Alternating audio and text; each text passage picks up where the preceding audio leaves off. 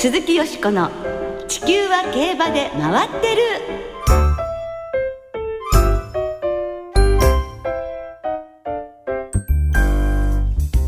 皆様こんばんは鈴木よしこです。お元気でいらっしゃいますか？地球は競馬で回ってる。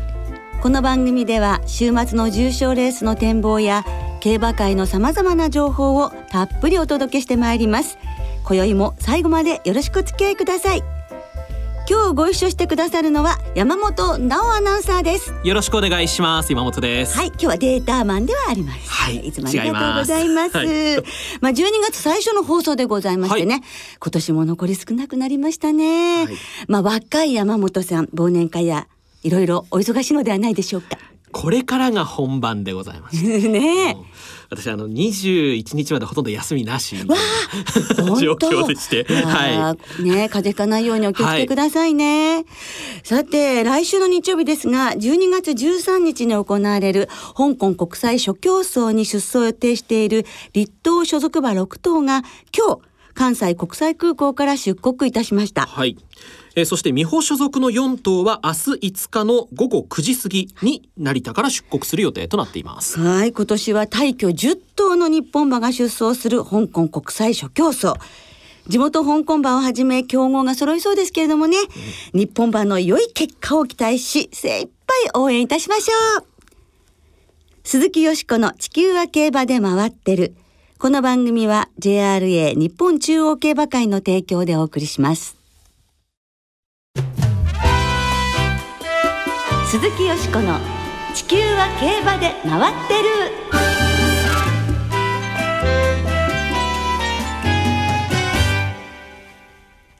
2015年2歳戦を総括する。よっ。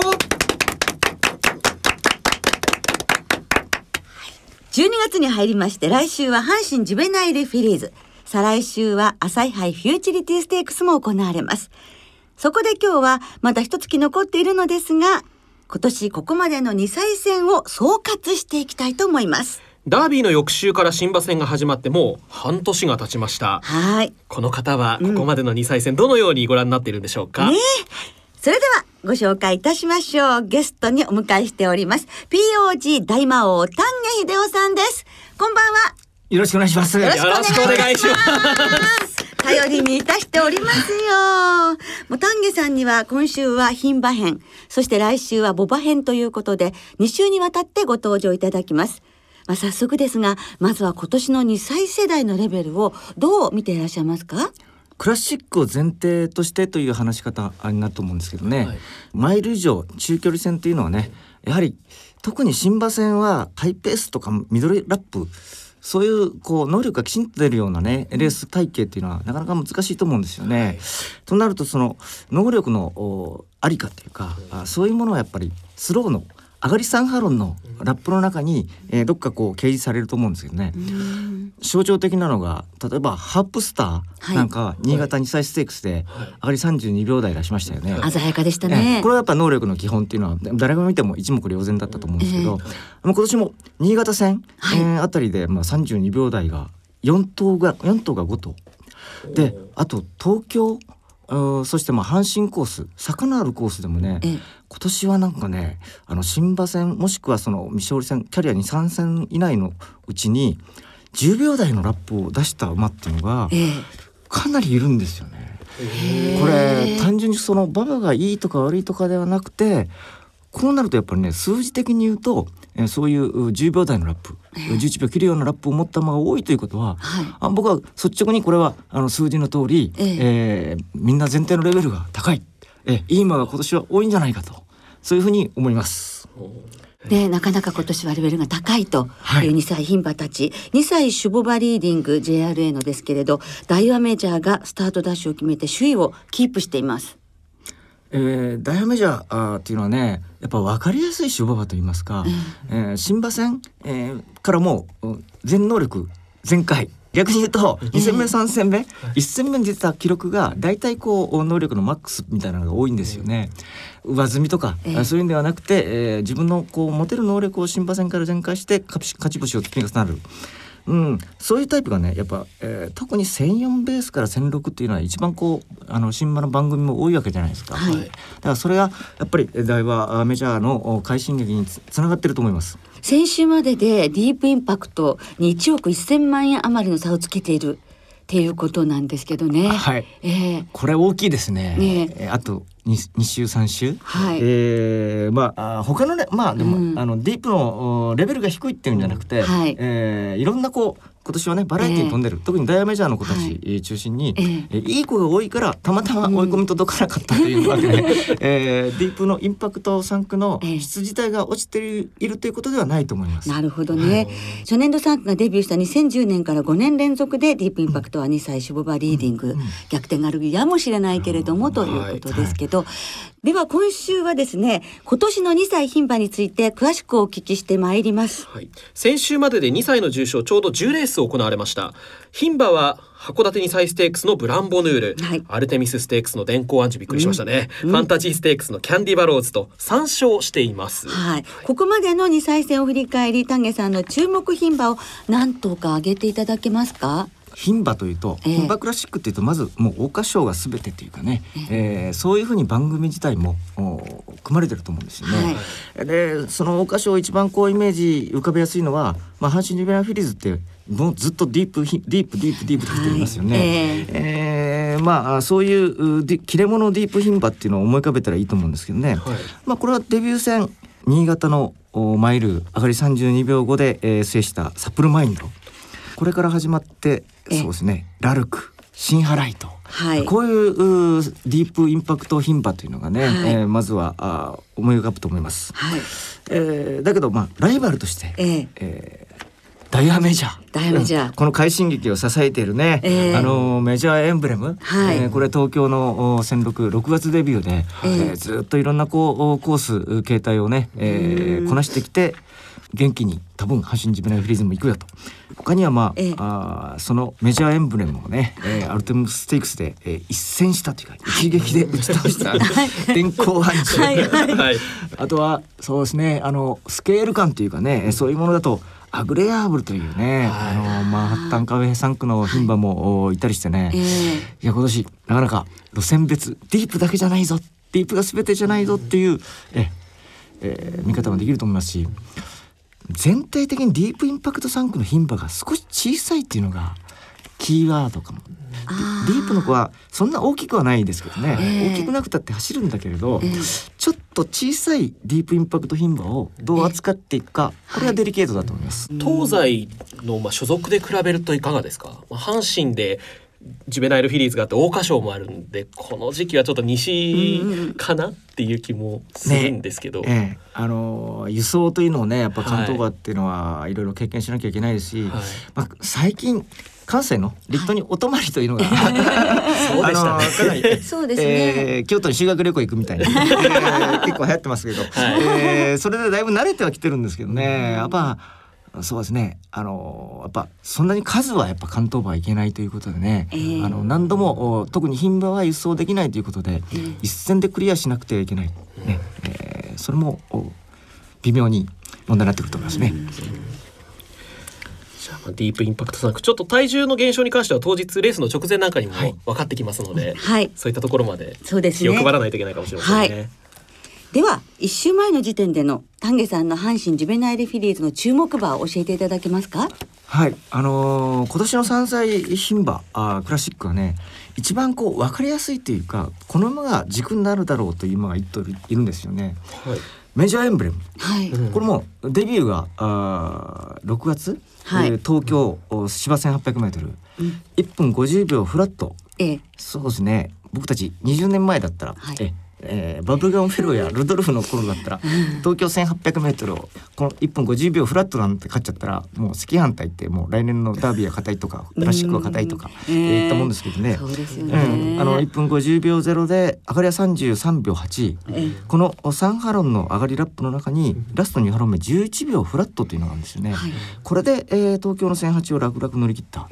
で2戦目は中山、はい。今度は形態の違う坂なる中山のマイル、はい。えーこれ1分36秒ごと、えー時計的にはこう大したことないんですけど、うん。よく見ると上がり2波論がね11秒311秒3坂があるんですよね。はい。ね、ええあのーまあ全体で言うと5メートルの下高低差ね。ええ。その坂をね11秒311秒3で上がれる。これはやっぱまああの形態の違うまたあ、うん。レースもこなしてしまった。はい。まあアルテミスステークスはねうーんあの 1,000m 通過59秒9という、まあ、スローに耐えきれず道中いやいや先頭に立ってしまってね、はい。えーそれでもねラスト3ハロン11秒911秒1、ええ。11秒2、えーこのラップで、えーえー時計も1分34秒1で負けちゃったのはこれはもう勝った電光暗示に、あのーあのお見事ですというしかないんですけど。うん。でもこのあメジャーエンブレムは、ええ。その東京おそして中山の坂右回りも、えー左回りも、えーでなおかつ、えー、馬角もね、えー割とはい。400、うーそうですね90台、そうです。ね。うんうん、ダイヤメジャー3区の健康な牝馬ですから、ええ。輸送も耐えられるだろう、はい。調教なんかものすごく走りますよという馬なんでね、ええ。えーこれがねやっぱあの阪神ジベナフィリーズ、んえー柱となってこれを任した馬これをこう差し切れる馬、はい。これがあーなんかこうお一番手っ取り早い、うんええええ軸になる馬になるんではないかなと思います。はい。うんこれ電光暗示はどうですか？では。いやね、うん。お尻の丸々とした、えー、笹団子みたいなこう あのーはい。え美味しそう。え前走のアルテミスステークスってのは本当にラストにハロン11秒111秒2のラレースラップですからこれを1秒近いい速い上がりで勝ったってことは大体ゴールのゴール前2ハロン推定10秒7とか8を連発してるんですからね。これはやっぱこの数字というのはね、ええ。あのまあフロックではないというか能力の証明だと思うんでね。えうえーんまあ追い込み行って、えー、阪神コースがどうかとかはい。あ。るかもしれないんですけど、うん、あのメジャーエンブレムを差し切ったという事実はこれは、えー大きな勲章だと思います。し、はい。えー阪神ジムナイフィリーズも正攻法というか正々堂々と、えー大外一気ぐらいの気楽な覚悟でいいんじゃないかと思いますね。はい。名称サムソン3区っていうところもファンの方にとってはね、そうですねえーちょっと面白いんじゃないかと思いますが。他にもね、えーアルテミステークス3着のクロスクロコスミア、はい。えー、だキとャリアがすごいサフラン賞をか勝ち上がったクードラパン、はいレース校舎でね、えーなかなか、えーレース上手ですね。はい。うん、あとはあキャンディーバローズ、はいファンタジーステークス勝って、えーそうですねこの辺は一ハロン延長距離が鍵になってききたりしますけどね。はい。あのー阪神ジベナフィリーズはねやっぱ関東馬特に小さい牝馬は輸送っていうのをまあ数字を見ながら、うんえこれが何度も言うようですけど、はいえ鍵になってくるかなと思います。はい。はいねえ本当に大いに参考にさせていただきます。でもねせっかくスタジオまでお越しいただいたので、はい。来年のクラシックもちょっと占っていただいてよろしいでしょうか？桜花賞とオークス候補教えてください。はい、あのー阪神ジベナフィリーズには登録ないんですけどね、えー僕はまず桜花賞はラルクという。馬、はい。はいえーお父さんがディープインパクト。お母さんの母系はね、ええ。えー北米三勝そしてまあうんあのー兄弟そのものはあーねえ日本ではこうまだきちんと走ってないんですけど母系にあのダイヤモンド尾行はい。えー。これがこう、まあ、日本でもね、ええ。えーある程度結果出してる、うー良血に入る部類に入ると思うんですよね。これやっぱ446キロディープにしてはデビュー戦まずまず馬角があって、ええ。えーなんかねあの明るいこう健康的なディープインパクトヒンバーというか、ええ。はい。はい。私、えファインモーションにちょっと似てるな。おおえ何でも強ければファインモーション。っ てしまう癖があるんですけど。あそうなんですか。ファインモーション好きなんですね。あれ、はい。まあ、あのーはさんの中では。ああいう馬がこう健康的というか牝馬で強くなっていく理想像みたいな一つあると。うんしっかりしたねまあいろいろタイプいるんですけどね、ええはい。ええ。それに似たタイプっていうのはあの、はい。ラルク置いてみました。はい。課題があるとするとゲートがちょっとねあのあのまだこう新馬戦でね、はい。えーうまくいかなかったりするんで、えーそこがえー一つ強制ポイントとか課題課題だと思いますよね。はい。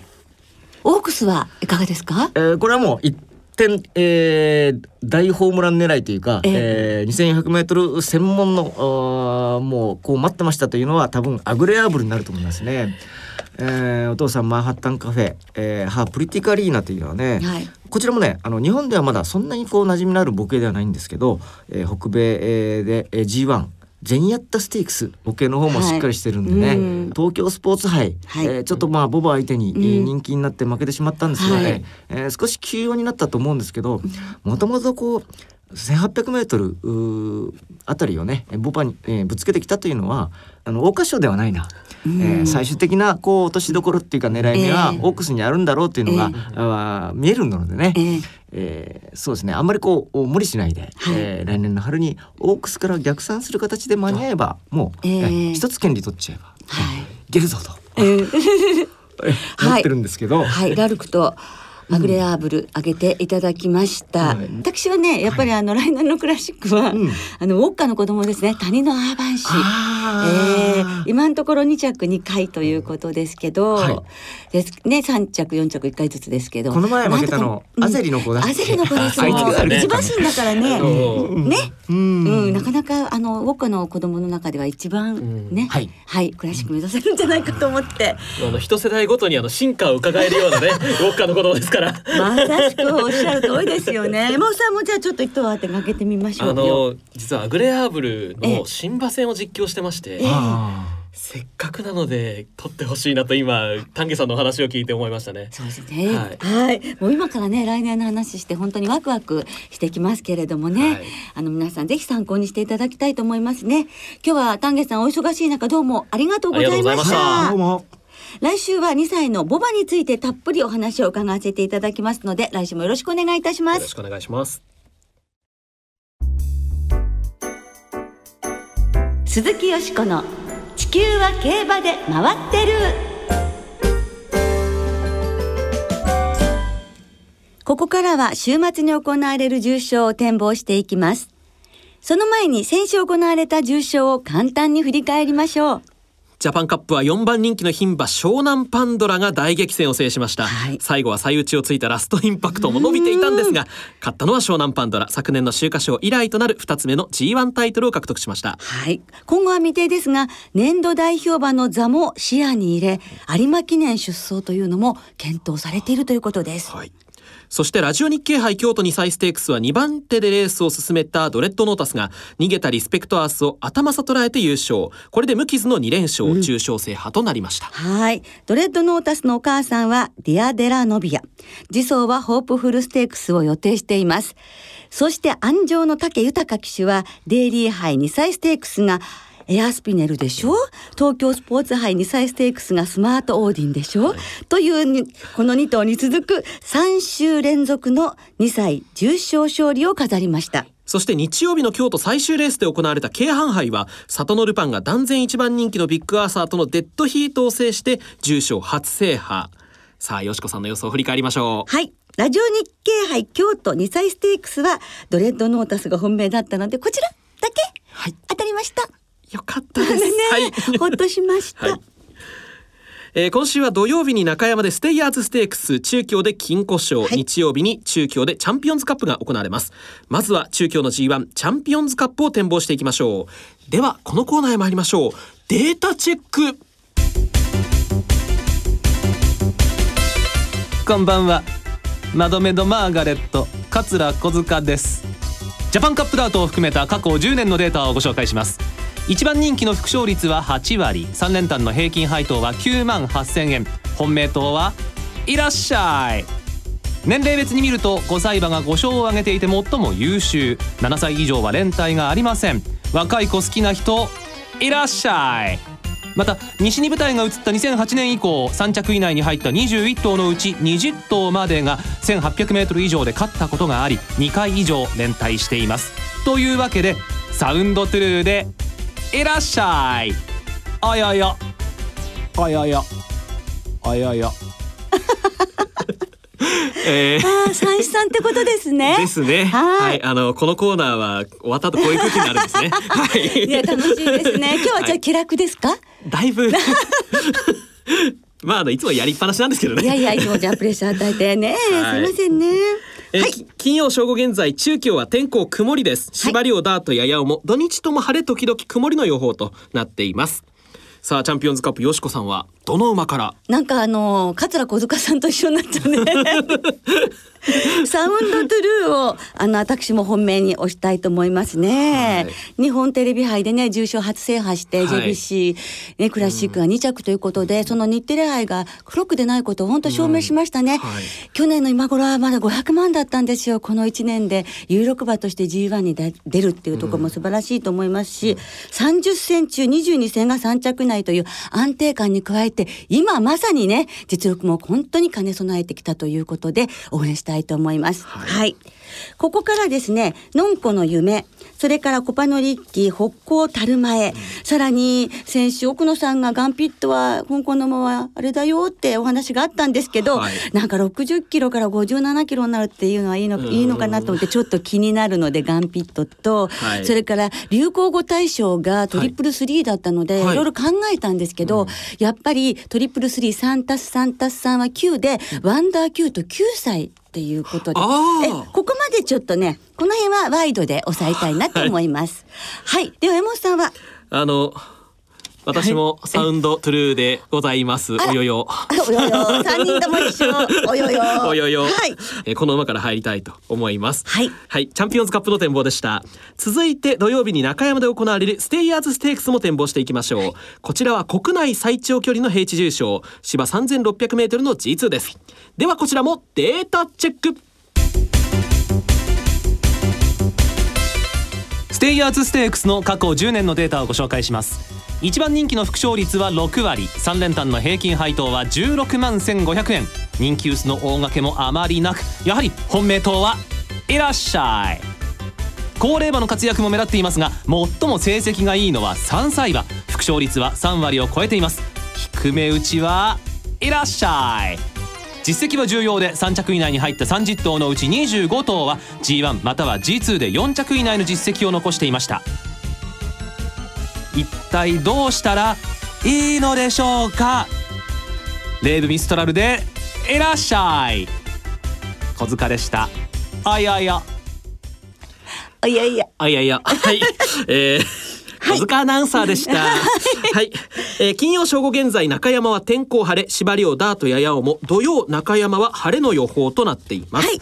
えーこのレースはパタモルガーナで行きたいと思います。はい2012年14年2着、今年のダイヤモンドステークスも2着で、はい長丁場勝ちきれませんけれども、得意ですし実はい績があって、今度こそという気持ちですね。はい名称門松アルバートそれから熊沢ジョッキーが参戦ですよプランスペスカまで抑えたいと思います。はいはい、山本さんは？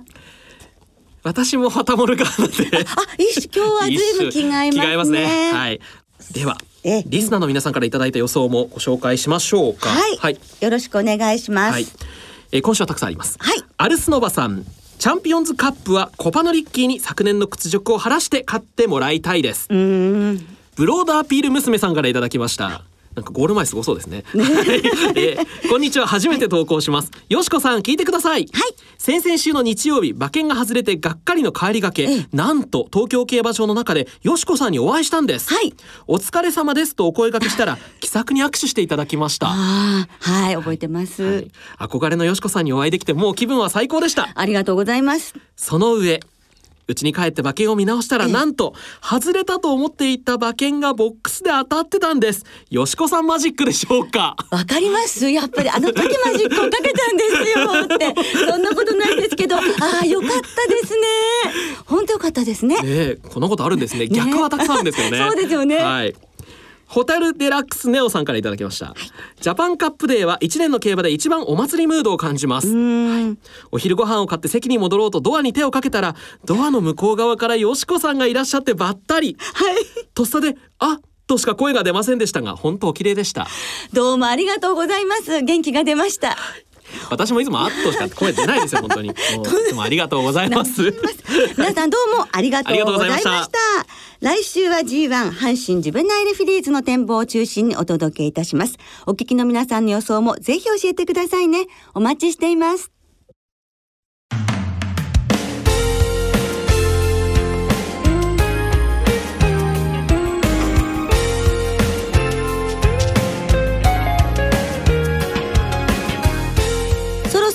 の時間となりました。